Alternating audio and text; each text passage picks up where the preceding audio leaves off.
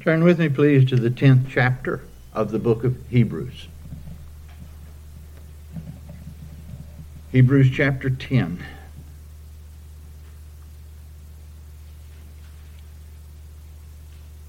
And I'll be reading verses 28 through 39.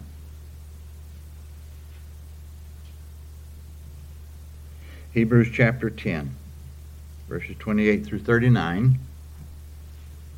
He that despised Moses' law died without mercy under two or three witnesses. Of how much sorer punishment, suppose ye, shall he be thought worthy, who hath trodden under foot the Son of God, and hath counted the blood of the covenant wherewith he was sanctified an unholy thing, and hath done despite unto the Spirit of grace. For we know him that hath said, Vengeance belongeth unto me, I will recompense, saith the Lord. And again, the Lord shall judge his people. It is a fearful thing to fall into the hands of the living God. But call to repent, remembrance the former days, in which after that ye were illuminated, ye endured a great fight of afflictions, partly whilst you were made a gazing stock, both by the reproaches and afflictions, and partly whilst you became companions of them that were so used. For you had compassion of me and my bonds, and took joyfully the spoiling of your goods, knowing in yourselves that ye have in heaven a better and an enduring substance. Cast not away, therefore, your confidence, which hath great recompense of reward. For ye have need of patience, that after ye have done the will of God, ye might receive the promise. For yet a little while, and he that shall come will come, and will not tarry. Now the just shall live by faith. But if any man draw back, my soul shall have no pleasure in him. But we are not of them who draw back unto perdition, but of them that believe to the saving of the soul.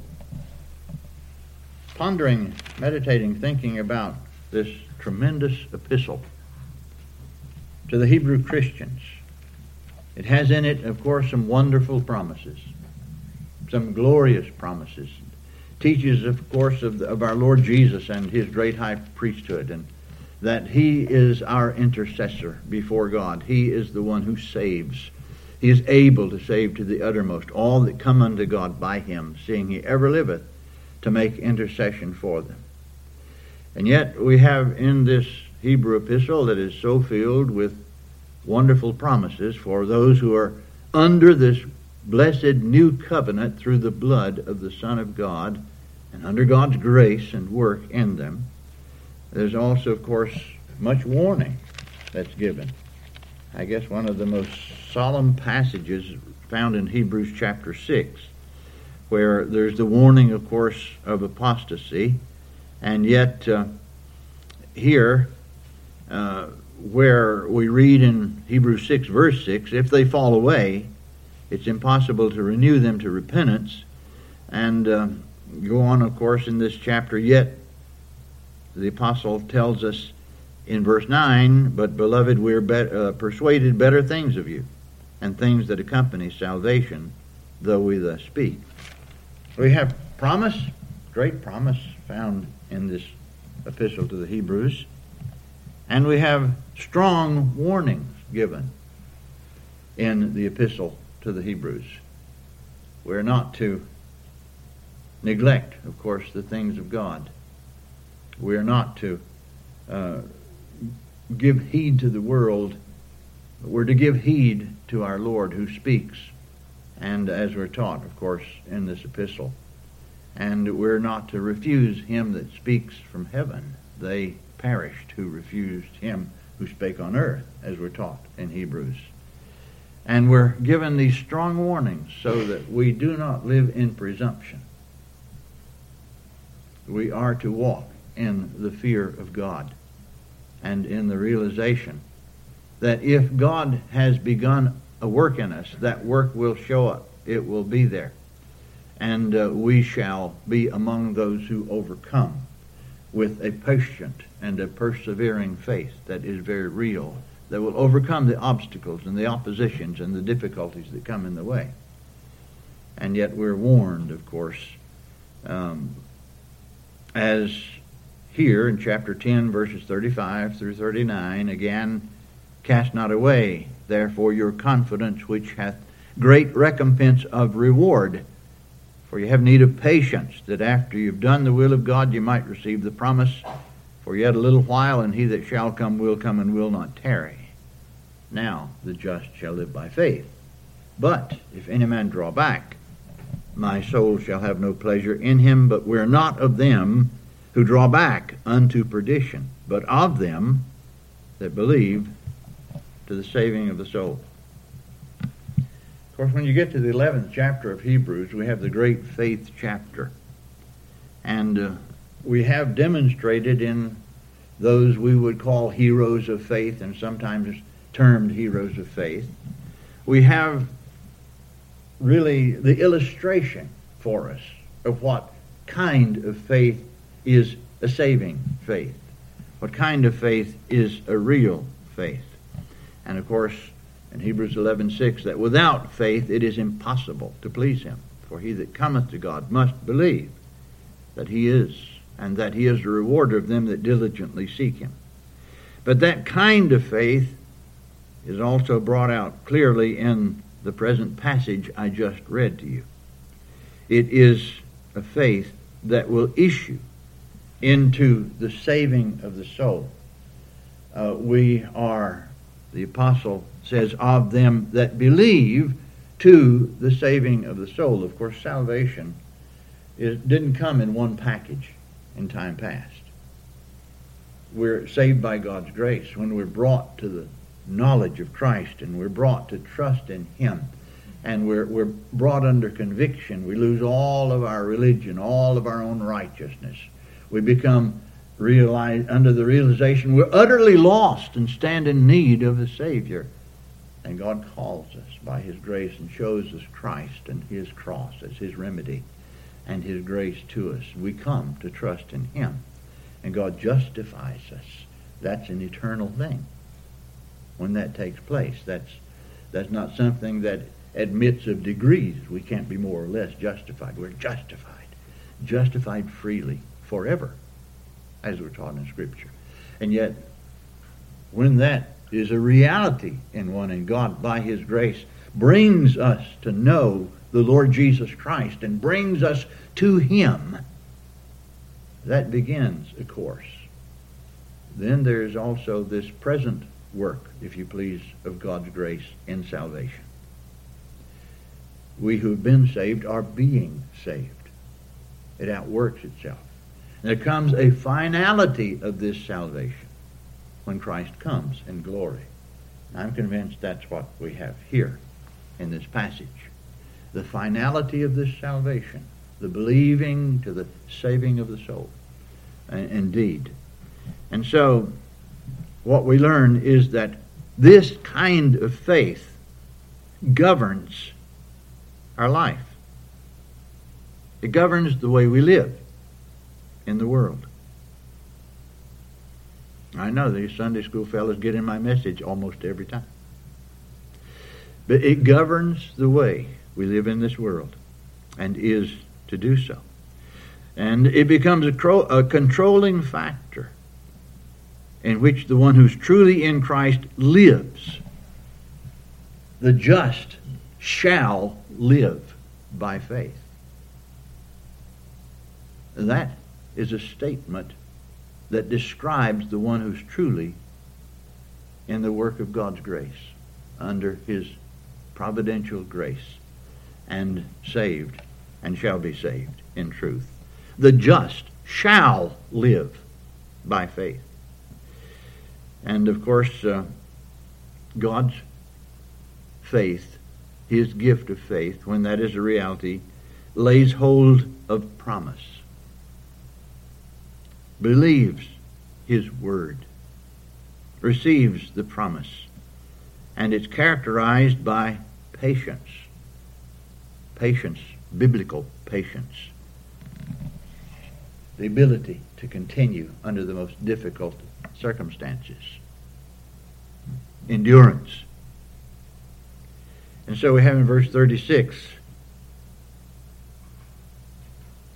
For you have need of patience, that after you have done the will of God, you might receive the promise. So it behooves us to learn diligently the nature of the kind of faith that issues into the saving of a soul, wouldn't you think? What kind of faith? All through this Hebrew epistle, all who have taken the name of the Lord Jesus Christ are called upon fervently to continue just as they have begun and to lay hold upon the hope set before them. We have that, of course, in our passage as well. To continue trusting the Lord of glory. To continue under the realization of the wondrousness of God's mercy in saving us through Christ and his cross, bringing us to him, to know him, setting before us the hope of glory, as it's called in Scripture that we shall be forever with the Lord when he comes. That when this short life is over, we shall be with him. But when he comes, also he shall gather us unto himself. And we have this hope that God implants in the hearts of those who are truly born of him. The scriptures, of course, teach that we are justified through faith in Christ alone. But to be sure, that faith, that is, that type of faith which truly justifies, is known by then the life that it produces and how one lives by this faith then. We're justified by faith alone, but I don't remember who it was. It might have been John Owen who first stated, but not by such a faith that remains alone. Many claim a salvation on the basis of what has taken place in the past, trusting some kind of experience, trusting something they have done, trusting in some prayer they have prayed, trusting in some preacher's hand that they took and were given a prescribed prayer or something. There are many who trust in works of some particular kind or something they have done claiming a salvation on the basis of what has happened. But the Scripture puts it presently. Now, not simply something in the past. And what we shall learn is that the faith by which we are truly saved is not dead and dormant faith. It's not something we think we had in the past. It's that which is living we have a living faith. We have a living hope. And where this is a reality, there will be fruit born to the glory of God. That, of course, was in that primary parable of the Lord Jesus Christ, the parable of the sower. That which receives the seed of the Word of God in the good ground, that ground that God has prepared in the heart, bring forth fruit to the glory of God. There is no such thing as a fruitless Christian. And in our passage, of course, here in Hebrews 10, there are two kinds of people. There are those who had at one time some kind of faith by which they had professed to believe in the gospel but then in the course of time turned back. And there are those who continue to believe to the saving of the soul through whatever difficulties have come. And of course, the apostle shows here that these Hebrew Christians had already endured much suffering for the name of the Lord Jesus Christ. The one is an apostate The other is a true child of God who shall perseveringly overcome. And so we look at this faith that saves, if you please, in verses 35 through 37. Cast not away, therefore, your confidence, which hath great recompense of reward. For you have need of patience, that after you've done the will of God, you might receive the promise. For yet a little while, and he that shall come will come, and will not tarry. Now, what do we mean? We're talking about saving faith. Faith is not a savior. We're not speaking of faith as a savior. Christ alone is savior. Christ alone saves. Christ alone completely saves.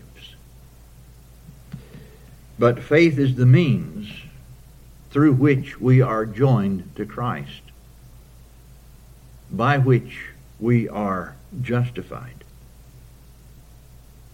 We call it saving faith, then to distinguish it from mere belief that does not issue into the reality of salvation. That there is such a mere and external belief, which is not of the character of saving faith, of course, is clear. Again, in the Lord's teaching and that primary parable, the parable of the sower that the Lord gave, he shows that there are those who will immediately receive the word with joy. And they had a kind of belief, but it wasn't a heart belief. It wasn't rooted in, if you please, a new heart. And so when difficulty arose and hard things came in the passing of time, these things offended them. They caused them to stumble out of the way. There were others, of course, who were taken up by the cares, the worries, the things of this world that choked out the word, or the pleasures of this life. To fall away is to apostatize. It's to draw back. That was happening early when the gospel went forth and the apostles of Christ proclaimed the gospel. There were those who professed to believe the gospel. For a while they seemed to be real, but they didn't last as Paul would tell Timothy in 1 Timothy 4. And uh, 1 Timothy chapter 4, verse 1. Now the Spirit speaketh expressly that in the latter times some shall depart from the faith, giving heed to do, seducing spirits and doctrines of devils. They shall follow false teaching. They shall be taken in by those who are teaching a false gospel and uh, they shall be convinced, of course, of that which is absolutely a lie, as it would be called in Scripture. And uh, that's not particularly speaking of an apostasy that comes at the end of the world. Uh, in, uh, if you read the Greek Testament, you'll realize that's talking about those who then, even then, uh, had embraced by profession the gospel, but later would be taken in by false teachers. And so, uh, it is indeed a very solemn thing. The Spirit speaketh expressly that in the latter times, and that they were in the latter times as well, that began with the coming of Christ. Some shall depart from the faith, not a personal, genuine saving faith, but the body of truth, as it is in the gospel. Sometimes that's termed the faith in Scripture. That there are those who had done so were once among these Hebrew believers is clear. Of course, in the 10th chapter here, verse 25, there is the command not forsaking the assembling of ourselves together as the manner of some is, but exhorting one another, and so much the more as you see the day approaching. And uh, in verse 39, we are not of them who draw back unto perdition, but of them that believe to the saving of the soul. And so what Scripture further makes clear as that uh, though apostates were once among the true saints of God, they weren't really of them. They weren't of their character. Had they been, they would have continued with them. They weren't of the reality of the genuineness of the understanding and belief in the gospel and in the, the Son of God as he's revealed in Scripture. And so they did not remain among them. They forsook them. They forsook the assembly of the saints. They went out from them. They were taken in by false doctrine. So the nature of genuine saving faith, I believe, was aptly expressed by Arthur Pink. When he wrote, The complete and final salvation of the Christian is dependent upon his continued trust in and obedience to God in Christ, not as the cause thereof, yet as the indispensable means thereto. So, this faith, as we read in these verses, has respect to the recompense of the reward. There's a promise. There's coming something glorious for the saints of God. There's something that will say all of the difficulties, all of the heartaches, all of the sufferings, all that was born from the ungodly world will have its recompense. One day all of these things will be forgotten. One day God shall wipe away all tears from eyes. One day the saints shall be in the presence of the Lord, never, ever again to suffer affliction, persecution, death. That's coming for those who are in Christ. The scriptures do not equate this future reward, by the way, with merit, as if we earn it. Neither our works nor our faith is a meritorious cause of the reward that is to be bestowed. But faith is the means through which we receive it. And though God both gives faith, it's his gift, saved by grace through faith, that not of yourselves, it is the gift of God, not of works, lest any man should boast. Faith is not a product of the human will. Faith is a product of the divine will, not a product of man's free will. It is a product of God's free will. It's his gift. It comes with regeneration. It comes with that new birth that God brings. And God keeps those whom he gives this gift.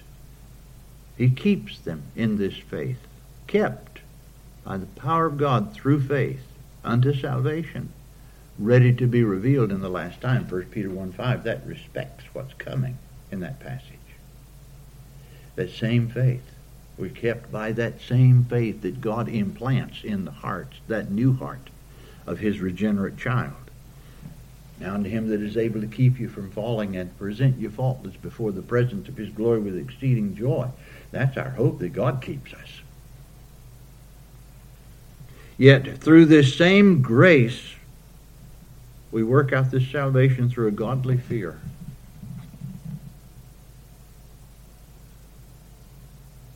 A godly fear. We're not to presume upon things. We're not to become complacent because we're warned in Scripture that only those who overcome, only those who through the patience of faith continue, are among those who shall realize that wondrous coming, consummate salvation, when Christ shall be revealed in glory and those who are his shall be revealed as belonging to him. But now we walk in a godly fear. And when this reward comes, we didn't merit it, but we are treated as if we did. So, as for instance, as you read about the seven churches of Asia Minor in uh, the book of Revelation, the promise is always given to who? What kind of person? To him that overcometh. You see, when God gives faith, this faith is not temporary. And this faith becomes active, and this faith is persevering. This faith overcomes the difficulties, the oppositions that come in the way of it. Our passage in uh, Hebrews 10 equates this reward with the receiving of the promise in verse 36 and this consummate saving of the soul in verse 39. There are three things here which accompany or are the products of saving faith. They are presented to us in the context of exhortation. We are to diligently hold fast to the confidence. In verse 35, cast not away, therefore, your confidence, which hath great recompense of reward. And of course, you find this throughout this Hebrew epistle that we are to hold fast the confidence with which we began, the confidence in our Lord, the trusting in Him, the reliance upon Him alone, and the resting upon His glorious finished redemption. Moses verily was faithful in all his house as a servant for a testimony of those things which were to be spoken after. But Christ as a son over his own house. Whose house are we? If we hold fast the confidence and the rejoicing of the hope firm unto the end. That's in Hebrews chapter 3, verses 5 and 6. The word for confidence is translated boldness in chapter 10 here in verse 19 having boldness, having therefore, bold, uh, brethren, boldness to enter into the holiest by the blood of Jesus. It's called here full assurance of faith in Hebrews. Full assurance of faith. That's not respecting ourselves. That's not respecting uh, may, maybe because we struggle with sin, sometimes we might doubt our salvation. That's saying we don't doubt Him. We trust Him. We believe what He has said. We have a full assurance of faith.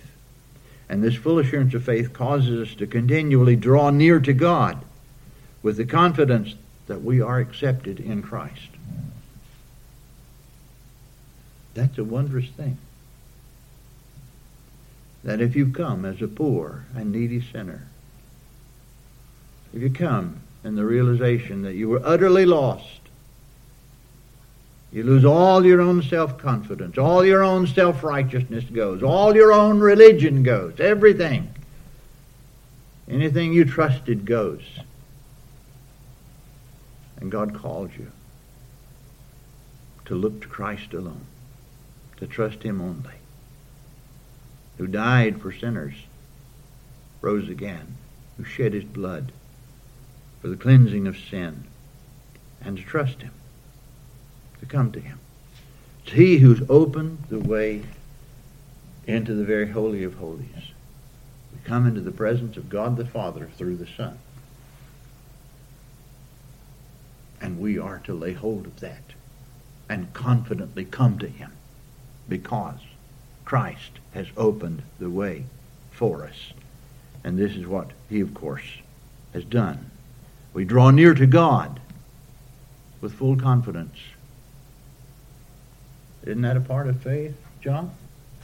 That we lay hold of that we have access to the living God by the cross, through the work of God's grace, by His Spirit. We may come to God we may come to him not because of something we've done or some work we've performed, but because of what God has done in Christ. Open the way. He himself has done this, as we're taught. And uh, we are to lay hold then upon the faithfulness of God who has promised us that if we truly trust in Christ, we may come to him. Do we have here in chapter 10, verse 23? Let us hold fast the profession of our faith without wavering. Why? For he is, he is faithful that promised. He keeps his word. He does exactly what he says. God cannot lie. And we come to trust him. Then we have the exhortation, cast not away. Well, why would we have that exhortation? Because there are things that will tempt you to do so. There are things which will tempt you to cast away your confidence. You see, there, there can be uh, great discouragements that come. It must have been very difficult for them, as it is for God's people, for those who profess to know the Lord Jesus Christ that seem to be real, to depart from As, of course, happened.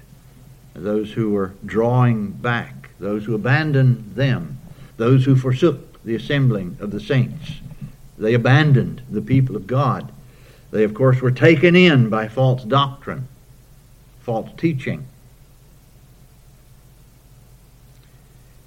And generally, those who are so, they're never happy just to keep that to themselves. They work very hard at influencing others in their complaints or whatever. So they try to influence others.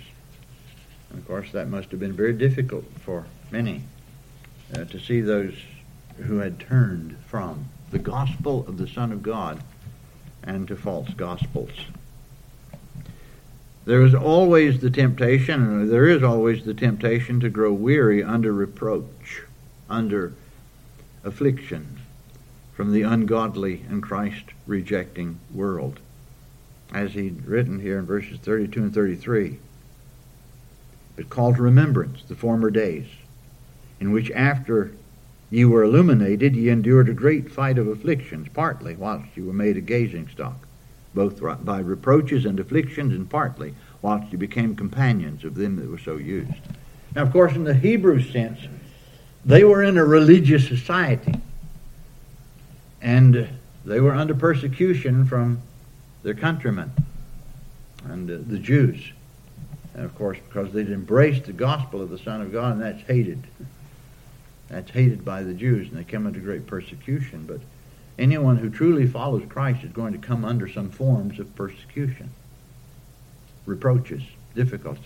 Anyone who bears the name of Christ and is truly walking according to biblical principles and not ashamed of that, is going to come under the frowns of this world. They're going to come under some kind of difficulties and persecutions. And so there must be then a patient faith. Biblically meaning a faith that endures the temptations that come. A faith that endures whatever difficulties and afflictions may come. And so, as in Hebrews chapter 6, verses 11 and 12. And we can turn back and take a look at that if you like. In chapter 6, and verses 11 and 12. We desire that every one of you do show the same diligence to the full assurance of hope unto the end, that ye be not slothful, but followers of them who through faith and patience inherit the promises. You find that, of course, here. You find it in the book of Revelation. Under great difficulty, suffering that comes from the world, persecution that comes from the world, speaks of patience and faith. The patience of the saints. The ability to overcome the difficulties that come and remain true. Holding fast the confidence. The confidence in Christ. The need of this endurance comes because there are those things which will severely oppose that faith. Your faith in Christ will be opposed. There are things that will be in opposition to that. Where there is no unopposed faith, when there is uh, no opposition, there's no faith. It's not there. There's no way to live in this world the life of Christ by faith in a world that opposes him without also sharing in his sufferings in some way. As in 2 Timothy 3, if we suffer, we shall also reign with him. If we deny him, he also will deny us. Yea, and all who live godly in Christ Jesus shall suffer persecution. It shall come in some form, unless you deny him by silence or by compromise with the world. You're going to suffer persecution from it. You're going to suffer in that regard with Christ, which is a blessing. It's only as we do the will of God, and we do the will of God passively and submitting to His providence, and actively in the keeping of His word, in the midst of that which comes against it, that our faith is both purged and it becomes strengthened. We must have the trial of faith. Sometimes it might seem to us in the trial of faith that it's being destroyed, but it's not being destroyed. The only thing being destroyed is that which opposes it within us, our own unbelief that still resides in the flesh. So James could write, My brethren, count it all joy when you fall into diverse temptations, trials, tests of various sorts Count it all joy when you fall into diverse temptations, knowing this, that the trying of your faith worketh patience. That's that perseverance, overcoming. But let patience have her perfect work, that you may be perfect and entire, wanting nothing. God is moving in the regenerate, believing child of His through all of these difficulties to purge, prepare, so that one day you and I who are in Christ shall be made like unto him, conformed to his image. And we only hold fast our confidence and patiently overcome as we lay hold of the hope set before us. That's very important. Verse 37. For yet a little while, and he that shall come will come and will not tarry. What awaits those who truly possess a forward look with a discerning heart is so far greater than all that must be endured on the way to it that there's no comparison. If we could have an inkling of what lay away or, or lay ahead, if we knew what was coming. But we're given some promises, glorious promises, of course. Then we could reckon with the Apostle Paul when he says, I reckon that the sufferings of this present time are not worthy to be compared with the glory which shall be revealed in us. If we comprehend and lay hold upon the promise that Christ is coming if we lay hold upon that, we realize we're going to leave this world. We're not going to be here very long. Some of us are closer than others. And we hope in God's grace and mercy that we shall be alive when Christ comes. We either depart to be with him or we're caught up with him, with all of the saints when he comes.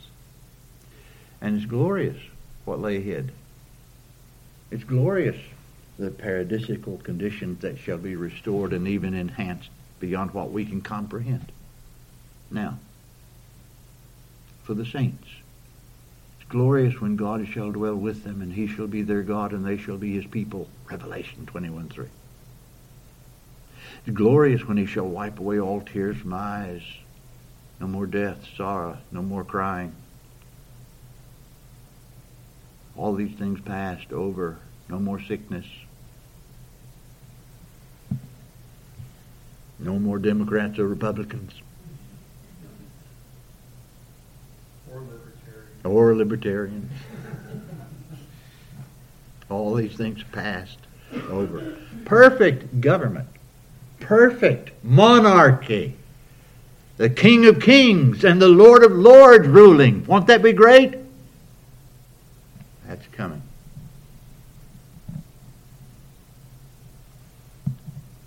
What awaits? beyond what we could begin to comprehend.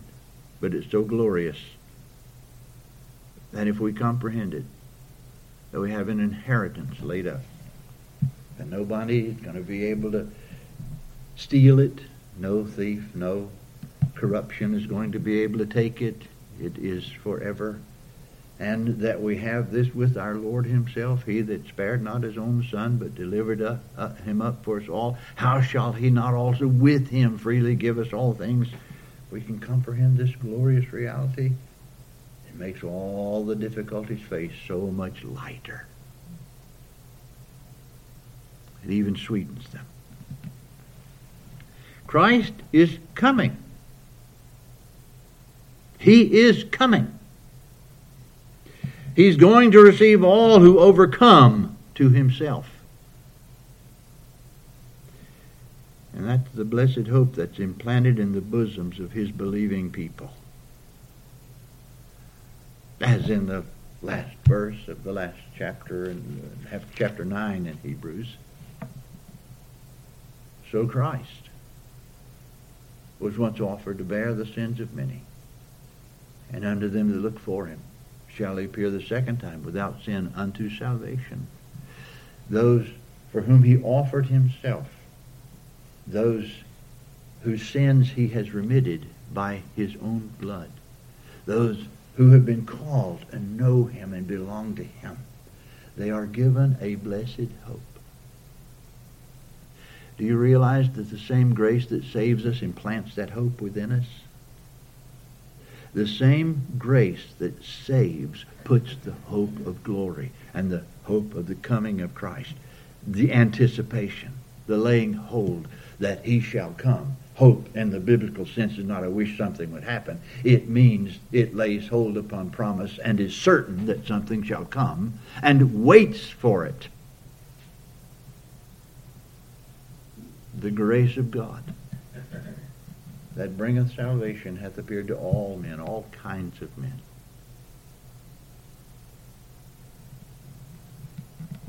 Teaching us that denying ungodliness and worldly lust, that we should live soberly, righteously, and godly in this present world, looking for that blessed hope and the glorious appearing of the great God and our Savior Jesus Christ. If you're saved by God's grace, you have the hope of glory in you. If you're saved by God's grace, you're looking forward in anticipation of the coming of the Lord Jesus Christ. This hope rests not only upon the fact of the second coming, but upon the glorious truth of He who is coming. We don't look for events, we look for Him. The heart upon Him. The glorious, wondrous Son of the living God, the Christ of glory, the one who's fairer than 10,000, the one whose grace into his lips is poured, the one who loves with a love that is so incredible that he gave himself to draw us to himself by that love. It's he who is coming. Unto them that look for him shall he appear the second time without sin unto salvation. You got to love him. in order to be looking for him. And if you're looking, you're looking for him. Whatever glories are in the future, nothing is going to compare to the glorious revelation of the Son of God to us.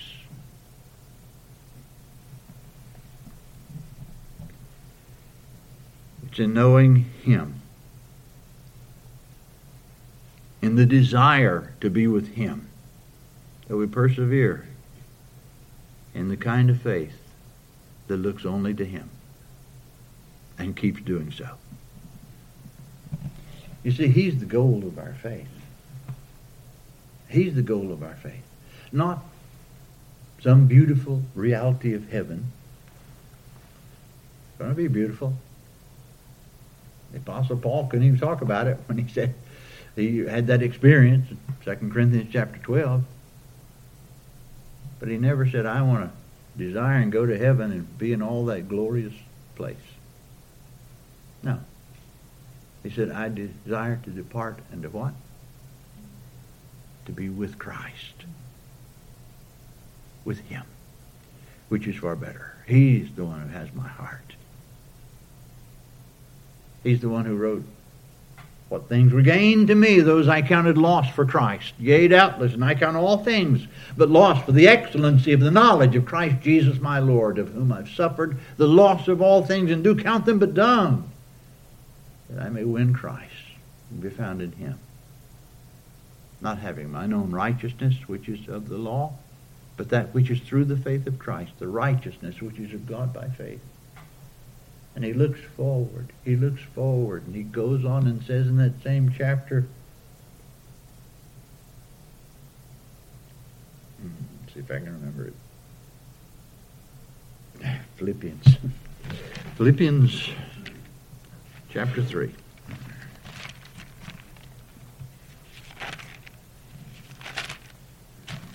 And verses 14 and 15. I should have gotten that. Philippians chapter 3, verses 14 and 15. I press. That's effort. I press toward the mark for the prize of the high calling of God in Christ Jesus. Let us, uh, uh, well, verses 13 and 14. Brethren, I count not myself to have apprehended haven't fully arrived. But this one thing I do, forgetting those things which are behind and reaching forth unto those things which are before. He had the hope of glory. I press toward the mark for the prize of the high calling of God in Christ Jesus. And guess what happens when he comes down to the end of his course in this world? Guess what happens when he faces Nero's axe, if you please? He says, I fought a good fight. I finished my course. I've kept the faith. Henceforth, there's laid up for me a crown of righteousness, which the Lord, the righteous judge, shall give me at that day, and not to me only, but unto all them also that love his appearing. Are you looking for him? Are you anticipating his coming? Do you have a heart so in love with the Son of God that it leaps for joy when you realize he's going to come for you.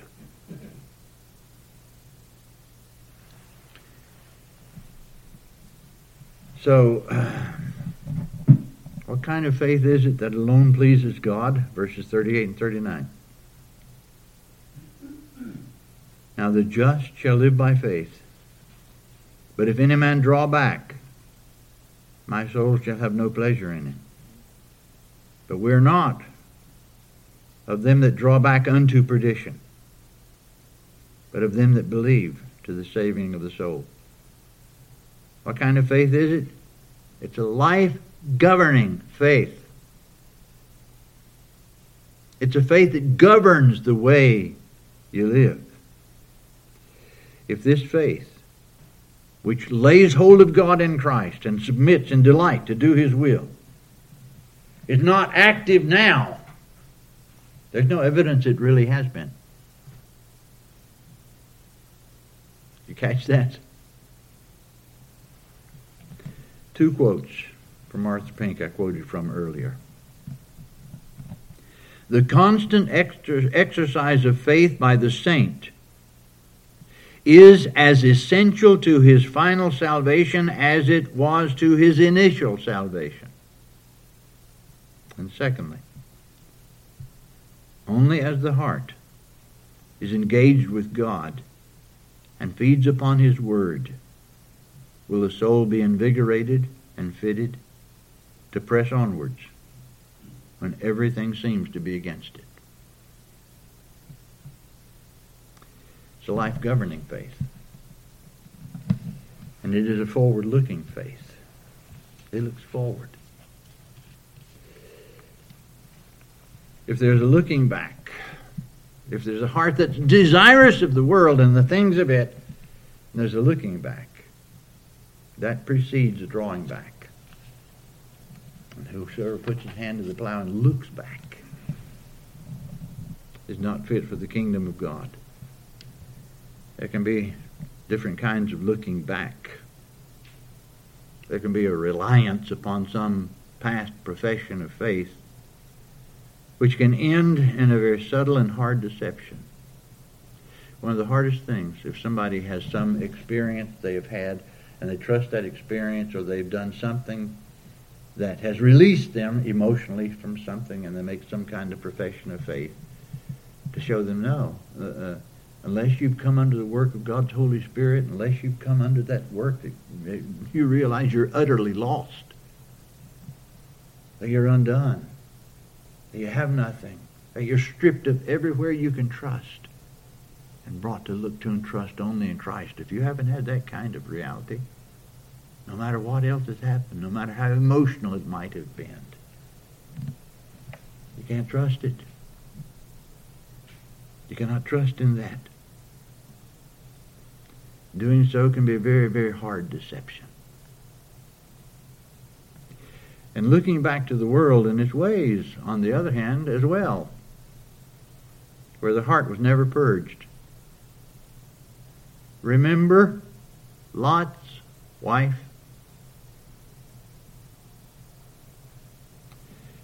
And the one who looks and then draws back perishes. They never were of this saving faith. Again, I quote another. He who thinks that by refusing to take up his cross daily and follow the example left by Christ can escape the world's reproach and persecution and yet go to heaven is fatally deluding himself. The wildest warning, wildest exhortation, if the apostle is convinced that the Hebrew Christians were not among the apostates, those who drew back. Because those who have the right to full assurance are only those who live in a godly fear. Otherwise, it will be presumption.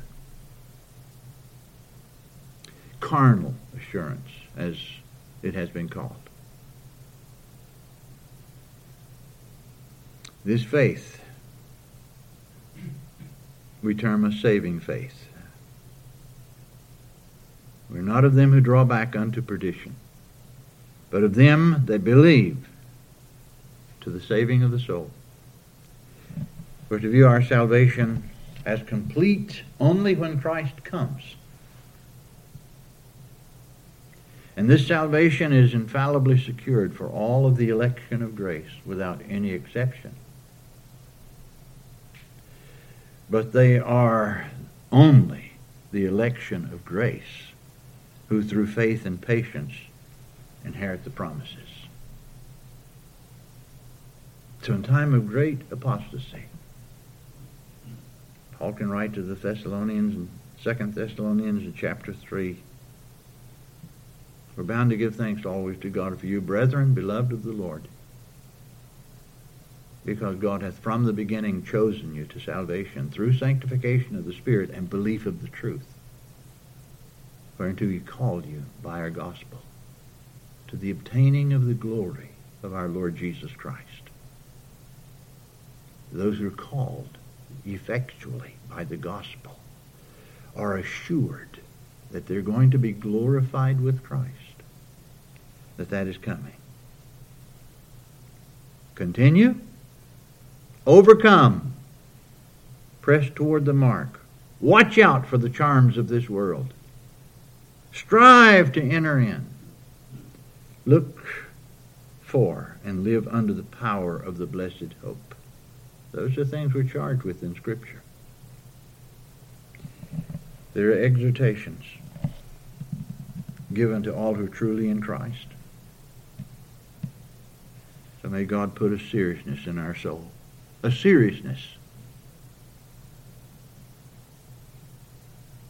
May we realize what God promised through Jeremiah. Quote, I will put my fear in their hearts, and they shall not depart from me.